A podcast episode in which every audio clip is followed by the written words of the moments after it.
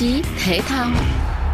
Những ngày đầu năm 2023 này, sân cỏ bóng đá Đông Nam Á đang sôi động với AFF Suzuki Cup. Ra đời từ năm 1996, giải vô địch bóng đá của khu vực Đông Nam Á chỉ có 10 đội bóng tham dự, nhưng ngày càng có sức cạnh tranh lớn và hấp dẫn người hâm mộ. Đây cũng là một trong những giải đấu quan trọng nhất của đội tuyển bóng đá Việt Nam đang muốn khẳng định vị trí dẫn đầu bóng đá Đông Nam Á sau những tiến bộ khá ấn tượng dưới thời huấn luyện viên người Hàn Quốc Park Hang-seo. Đến thời điểm này, AFF Cup đã đi đến vòng bán kết với sự góp mặt của các đội Thái Lan, Malaysia, Indonesia và Việt Nam. Đây là những cái tên đã quen thuộc ở các vòng đấu cuối cùng của những mùa giải trước, nhưng sức hấp dẫn và tính cạnh tranh của các đội đã có nhiều thay đổi qua mỗi mùa giải. Các đội vào đến bán kết đã hoàn thành lượt đấu thứ nhất với kết quả tuyển Thái Lan bị Malaysia dẫn trước 1-0.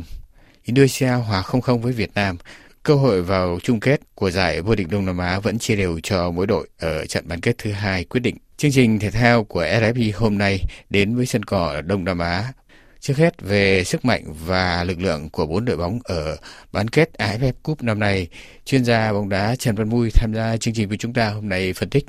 AFF Cup tuy rằng là nó là một cái giải đấu mà của khu vực thôi, nhưng mà nó cũng rất là quan trọng với à, rất là nhiều đội tuyển. À, từ năm 1996 bắt đầu từ Tiger Cup, bây giờ đã 26 năm trôi qua và AFF Cup bước vào đến cái vòng bán kết vẫn là những cái đội bóng mà chúng ta nói là khá là quen thuộc. Đó là những cái đội bóng mà vẫn thường xuyên lọt vào đến à, cái vòng này và cũng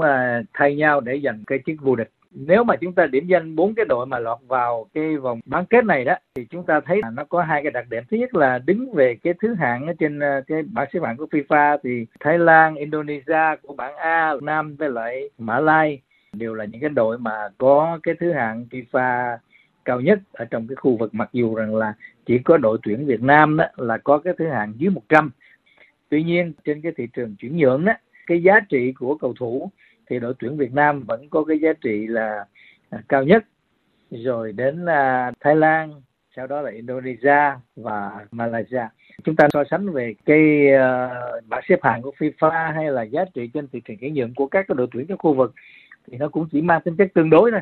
Tuy nhiên á à, để lọt vào cái vòng này đó thì nếu chúng ta đánh giá ra à, lực lượng đó thì chỉ có riêng đội tuyển Việt Nam á, là lực lượng được à, đầy đủ tức là ừ, chúng ta có một cái lực lượng khá là dày với một cái đội hình mà có nhiều vị trí có thể thay được.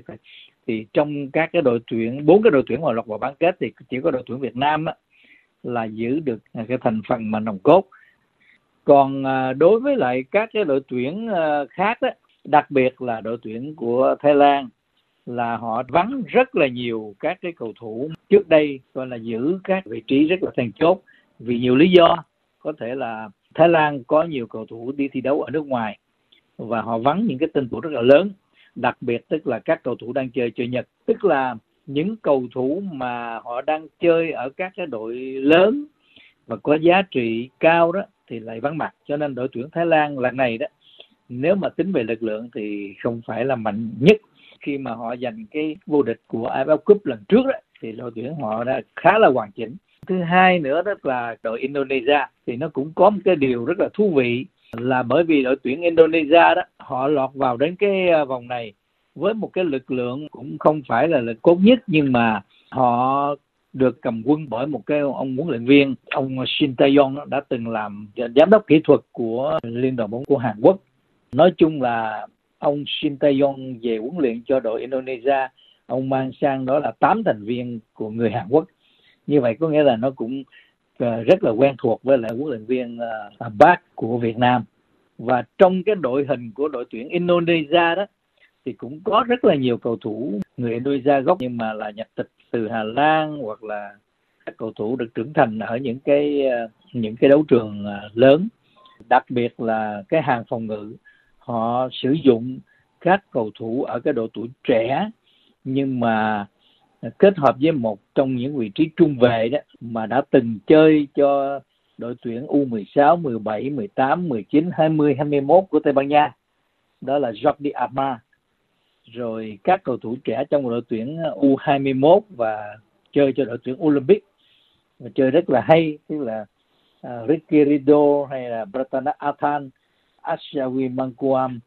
thì đó là những cái cầu thủ mà trẻ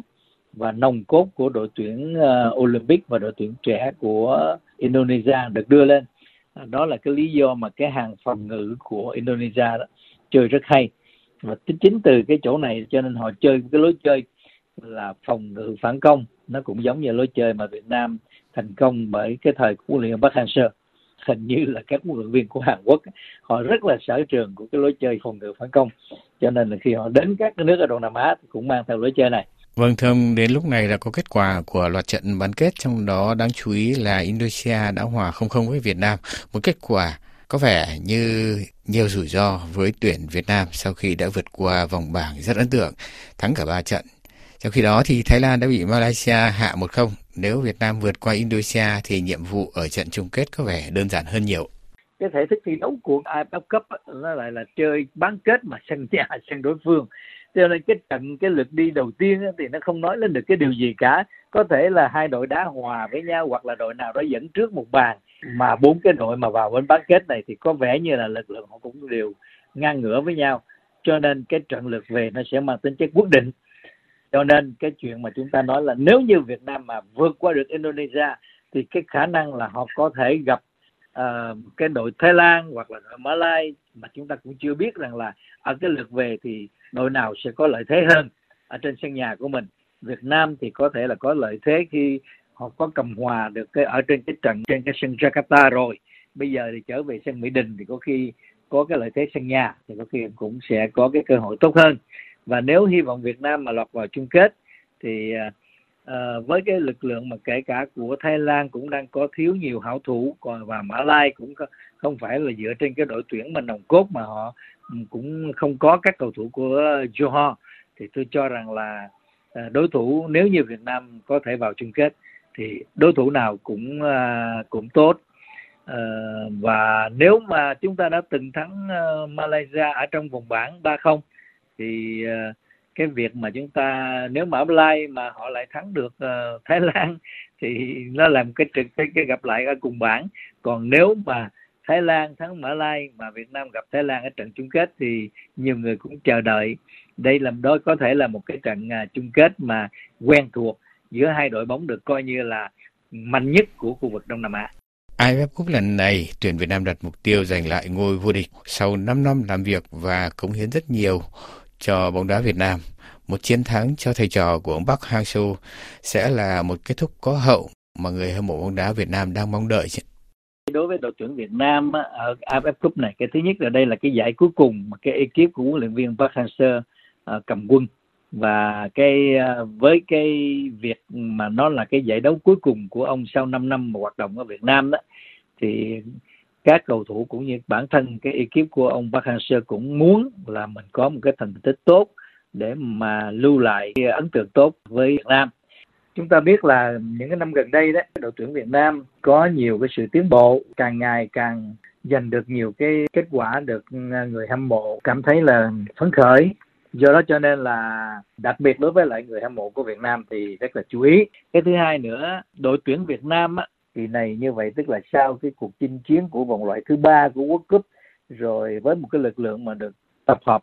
đầy đủ các cái cầu thủ tốt nhất của bóng đá Việt Nam hiện tại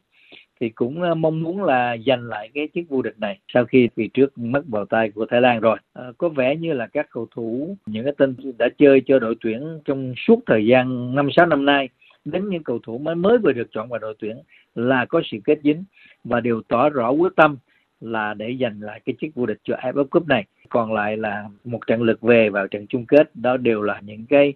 uh, cái cái trận đấu mà nó mang tính chất quyết định của đội tuyển Việt Nam trong thời điểm hiện tại. Vâng, xin cảm ơn chuyên gia Trần Văn Mùi. Hai đội giành vé vào chung kết sẽ chơi trận lượt đi vào ngày 13 và trận lượt về vào ngày 16 tháng Giêng tới để xác định nhà vô địch của bóng đá Đông Nam Á năm 2022.